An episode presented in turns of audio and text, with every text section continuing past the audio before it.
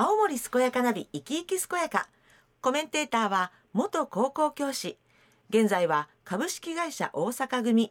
ドローン事業部事業開発部長の徳差武先生です。この番組は毎週ゲストをお迎えしてお話をお聞きしていますが新型コロナウイルス感染拡大防止のためリモート収録お電話でお話をお聞きしたいと思います。徳さんとはスタジオでアクリル板越しに収録しています今日のゲストは特定非営利活動法人青森県健康体力づくり協会理事長で健康運動指導士の近藤文俊さんですもしもし近藤さん？はい、近藤です。はい近藤さんそして徳さんどうぞよろしくお願いいたしますお願いします。よろしくお願いします。はい、えー今日はですね近藤さんに、えー自分の健康は自分で作る。はい。はい、うん。このように題しましてお話をお聞きしたいと思っておりますが、まあ、その前に近藤さんのプロフィールをお伺いしてもいいでしょうか？はい、はい。えっ、と青森市生まれで青森在住です。はい、はい。1984年に、えー今でも建物は残っておりますが、堤川のほとりにある水色の建物を青森社会保健センターっていうんですけども、はい。そこでトレーナーとして運動指導を実施しておりました。はい。2005年に施設が閉鎖となって、ええ。この施設を利用した方々より、えー運動できる場所を作ってほしいと後押しをされまして、え2006年に特定非営利活動法人青森県健康体力づくり協会をお設立して現在の場所に事務所を構えておりました。うなるん。ほど、はい。じゃあそういうたくさんの声を受けてということだったんですね。はい。あのまあもちろん健康体力づくりご専門だとは思うんですがあの趣味とかはそれとはまた別に終わりなんでしょうか？趣味はですね今は行けてないんですけども、ほとんど、えーっと釣り全般になりうんなるほど。釣り全般？全般。はい。全般？海から川へというあーなるほど。はいいろいろはい。ああ、なるほど。はい、ありがとうございます。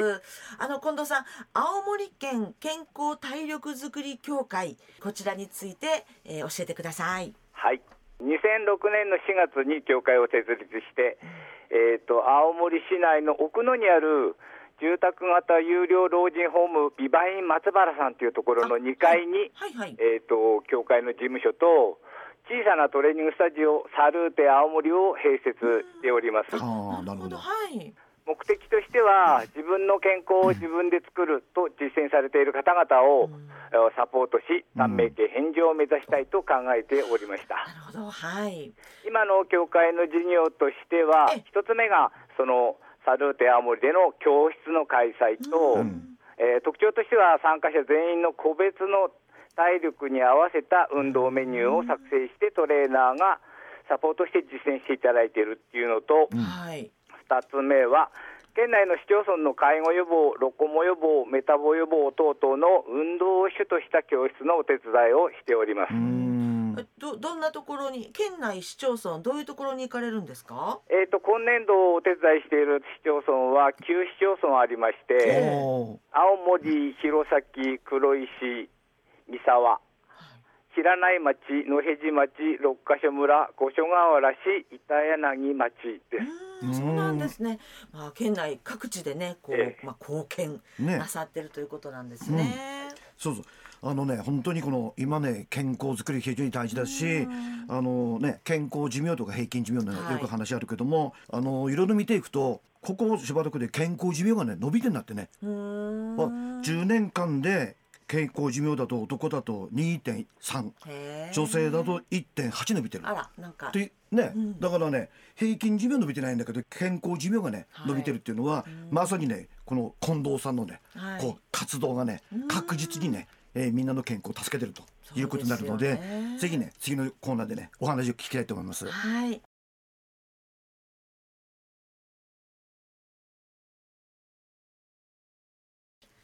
元気に健やかに自分の人生を楽しむそんな人を応援する青森健やかナビ生き生き健やか今日は徳さんと一緒に特定非営利活動法人青森県健康体力づくり協会理事長で健康運動指導士の近藤文俊さんにお話を伺っています近藤さんあのサルーテでの具体的なトレーニング内容を教えていただいてもいいですか？はいはいえー、と一の教室が15名定員で、基本的には週に1回の参加する形の教室となっております。はい。えーっと日曜日から土曜日までの間で21教室を開催しております。あ、そうなんですね。おーへー初回、まあ、運動おいでになった初回時には、はい。簡単な問診票と起用書をチェックして、個別の目的や起用書に合わせた運動メニューを作成して、トレーナーのサポートのもとに運動を実践していただいております。うん。もうそのえっと一対一っていう風なイメージでいいんですか？15対1です。あなるほどはい、でも式な感じで、はい。はい。その中でこう個別のそのお一人お一人の状況に合わせたはいサポートを受けられるということなんですね。ねそのような形をとっております。あーなるほどなるほど。どういったことを具体的にはされてるんでしょえー、と内容的には、まあ、ええ準備運動から、えー一緒にトレーナーが、あの一緒にストレッチをしう？て、はい。で有酸素運動は、え3種類マシンがあありまして、エアロバイク、ウォーキングマシン、クライムっていう階段登りのマシンああ、なるほど。はい。でそれをまあ実践していただいて、さらに、えー、と筋トレのマシンが12種類ありまして。えーこれもあの個別の状況に応じた、まあ、内容、あるいは運動負荷をトレーナーのサポートのもとに実践していただいております。なるほどね。まあ、特徴的には最後に整理運動でフォームローラーっていうのを使って、えー、とリラックス、体をほぐすっていうことをしていただいて、教室が一通りの流れ、1時間半くらいの教室になります。うえフォームん。ローラーっていうのもまあマシンになるんですか？うーんとマシンというよりは器具ですね、あの円筒形の器具なんですけども、ねはい、それを使って、まあ、体をリラックス、ああ整理運動的にあ。なるほど。ストレッチ。はい感じで。ああ、なるほどね。結構やっぱり皆さんマシン使って楽しんでるでしょ？ええ、あのマシンはですね、最高齢が90歳の男性が教室の受講生でおりますので、はい。もう10年以上続けられてる方ですね、はい、やられて、まあ、何歳でもできるっていううことですね。ん。むしろ、まあ、あ年齢の高い方には向いているかもしれない。うん。そうですか。あのその方も含めてこうどんな感想とか寄せられますか？えやっぱり1週間に1回あの集まって、えーまあ、運動をするっていうのはとってもやっぱりさっぱりする、あ楽しみだっていうか、あまあ、現在では年齢層がちょっと上がってきちゃいましたので、うん。あの教会も、あのなんだろう、生きがいというか、それこそ、うんいつまでもピンピンでいたいっていうか、まあはい。ピンコロリーで、えーいたいっていうのが圧倒的な思いで。楽しみに来ておいでいただいてました。ですか？徳さんこうみんなで集まってできるっていいですよね。いいよね。やっぱりね、やっぱりね、加齢とともに筋肉の量も減るし、はいやっぱり、えー身体の機能も低下するけども、あの身体活動の量が多くなると、きちんとデータで出てるみたいで、長生きするんだってね、確実に。っていうのでね、本当にね、こういうふうな運動をしてもらって、えー器具とか使わせてもらってね、絶対楽しめてると思いますよ。そうですね。うんあの近藤さん一方であの市町村で行っておられる教室についても教えていただけますか？はいえーっと市町村では、こういう運動器具がございませんので、はい。えーほとんどが基本的には自重というか自分の体重を使ったあうんああ運動になります。あなるほど。でほとんどが、まあ、今のところ最近は介護予防教室がほとんどです。で市町村によって年間を通して毎週1回実施するところから単発的に、まあ、1回、2回っていうだけで終わる市町村もございます。これは市町村によってバラ、都合によってバラバラとなります。うんいろいろこうお話とかを講義のようなものもあった後実際にやってみるみたいな組み立てなんですか？えー、と組み立て、通年的に実施しているところは、はい初回時にあの少しその座学的なそのお話を少しあーなるほどして、あるいは教室の休憩時間等にそういうお話をして必要なんだよっていうお話を結構してから、うんまあ、やりながら、まあ、納得っていうか理解しながらやっていただいているのが基本ですね。はいあそうなんですか。徳さんこうねきっとそれぞれの市町村でのニーズがねねおありでしょうから。そうそう。一回あたりどれくらいあの参加されてるんですか？1回の教室の人数ですか、はい。人数はあの今ちょっとコロナ禍で人数少なくしてるんですけども、ええー制限してないときは、多いのは2、30人ですかね。やっぱりねこうさっきのマシンの話だったでしょ、なんだマシンを使う楽しみもあるけども、あはい。やっぱりマシン使わなくてもこうみんな集う、うん。その集う楽しみ、でその中でねこの楽しくっていうかねこのその一つのこのムードを作ることで、やっぱり行動と快感行動と楽しみっていうのでねうん前も番組の中で言ったけども脳内スイッチが入ってまあ、続けることができてやっぱりこうより一層ね自分の身体能力を高めていくと。ね。それをリードするのがやっぱり近藤さん。の腕っていうところですね。そうですよね。ね。はい。続けていけるっていうのが大切ですよね、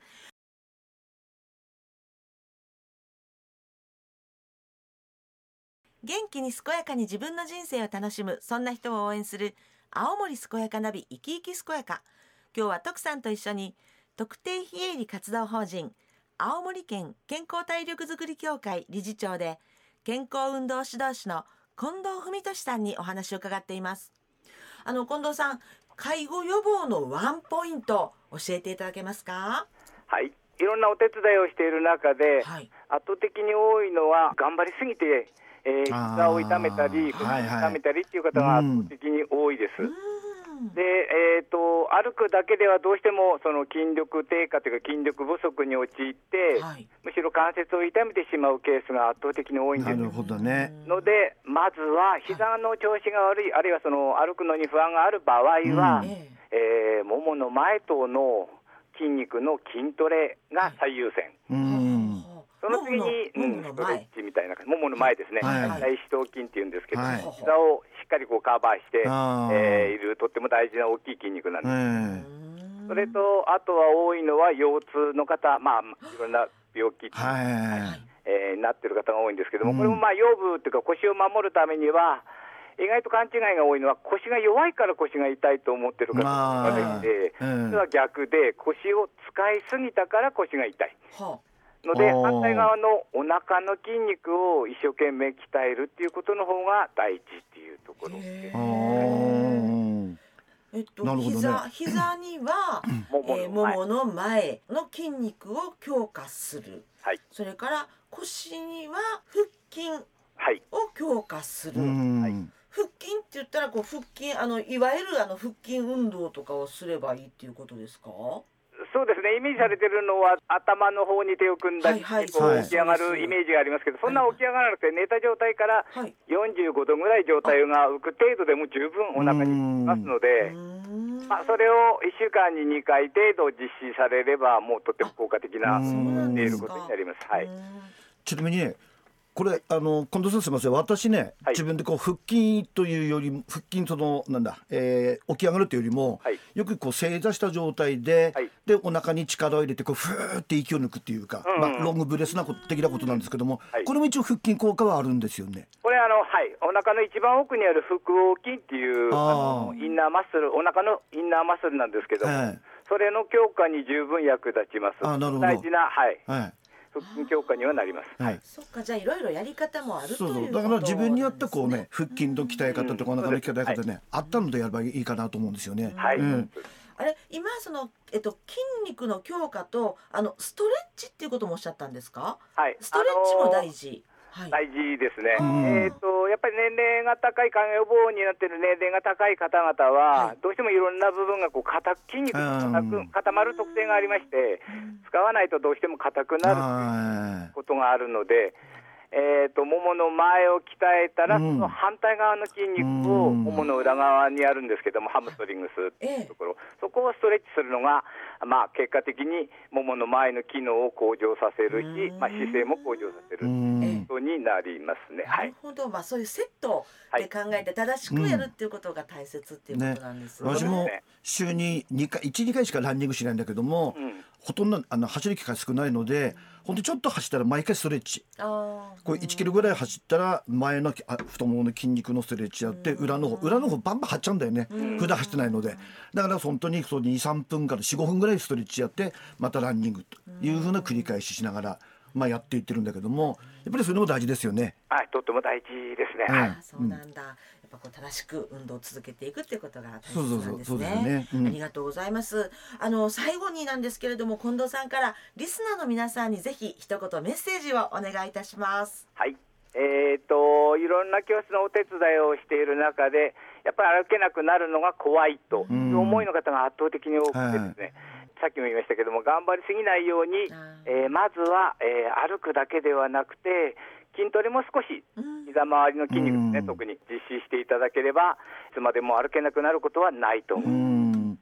ぜひこの辺を気をつけて頑張りすぎないように、あるいはちょっと無理をして筋トレを頑張るっていうことをしていただければ品品でいられると思います。あーありがとうございます。ね徳さん今日いかがでした？ね、あのー本当についつい前も番組の中で言ったことあると思うんだけども健康って急に健康にならないんだようんね。ねどうしてもみんなほらこう太っちゃったとなると痩せなきゃっていうのでもう急に痩せようとする急に筋肉をつけようとするやっぱり無理なんだよ。ね私も自分で40代後半の時に今よりプラス体重が十何キロ多かったけどもこの十何年かけて10キロ落とした。でやっぱりこう時間かけてね健康づくりした方がいいと思うしあともう一つ近藤さんが言ったのは多少の負荷ね、多少のねうん。多少の常に負荷をか少しずつかけながら、あともう一つやっぱり私は行動と快感、行動と楽しみ、ねえー行動することによって何か自分にご褒美を与えるとか、なんかそういうようなことをすることによってね脳内スイッチが入って、次々健康がつながることが自分の体を健康にすることができるようになると思うので、まあそういうところにもね意識しながらやっていけばいいかなと思います。すね、えー今日は徳さんと一緒に特定非営利活動法人青森県健康体力づくり協会理事長で健康運動指導士の近藤文俊さんにお話を伺いました近藤さん徳さんどうもありがとうございましたありがとうございましたあ。りがとうございました。